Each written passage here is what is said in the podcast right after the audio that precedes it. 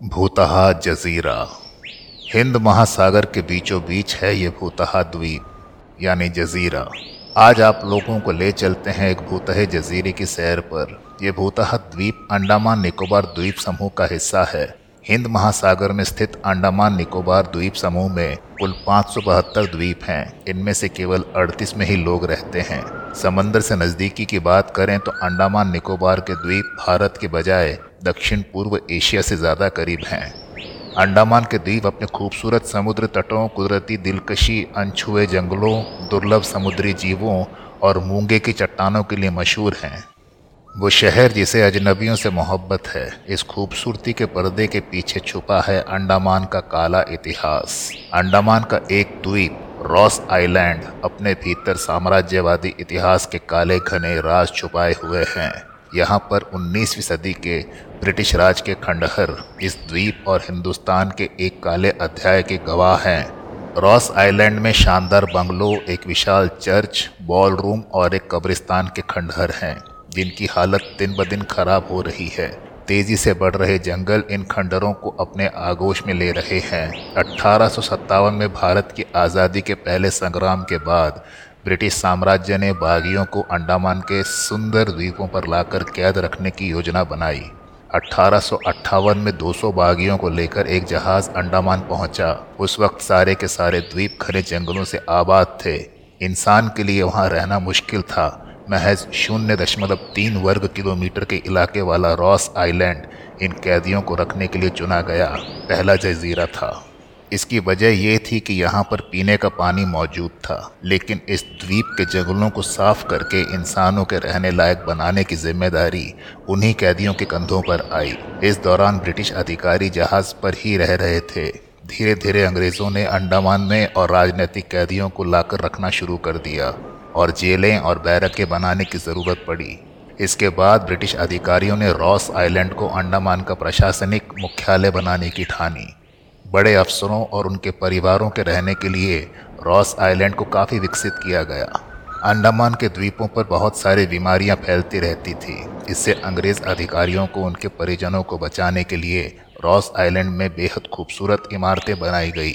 शानदार लॉन विकसित किए गए। बढ़िया फर्नीचर से बंगले आबाद हुए। टेनिस कोर्ट भी बनाए गए। बाद में यहाँ एक चर्च और पानी साफ़ करने का प्लांट भी बनाया गया। इसके अलावा रॉस आइलैंड पर सेना के बैरक और एक अस्पताल भी बनाया गया। बाद में डीजल जनरेटर वाला एक पावर हाउस भी यहाँ बनाया गया ताकि यहाँ आबाद लोगों के लिए रोशनी का इंतज़ाम हो सके।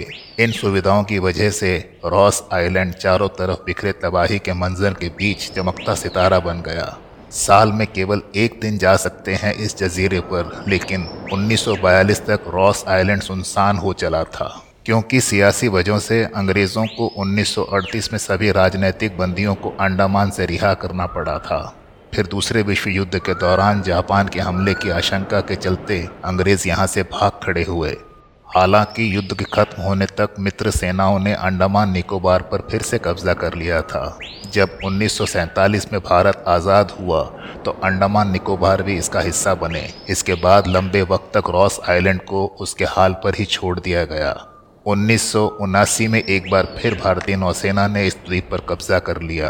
रॉस आइलैंड के अनछुए खंडहर इसके काले और घिनौने इतिहास की गवाह हैं। उसकी झलक दिखाते हैं। यहाँ के बाज़ार अब वीरान हैं। बहुतेरी इमारतों की नुकीली छतें ढह चुकी हैं। कांच की खिड़कियाँ चूर चूर हो चुकी हैं। बिना छतों वाले बंगलों के खंडहरों के कंकाल उन बुज़ुर्गों की तरह लगते हैं जो अपने गुजरे हुए अतीत की कहानी सुनाने को बेताब हैं। मगर कोई सुनने वाला नहीं।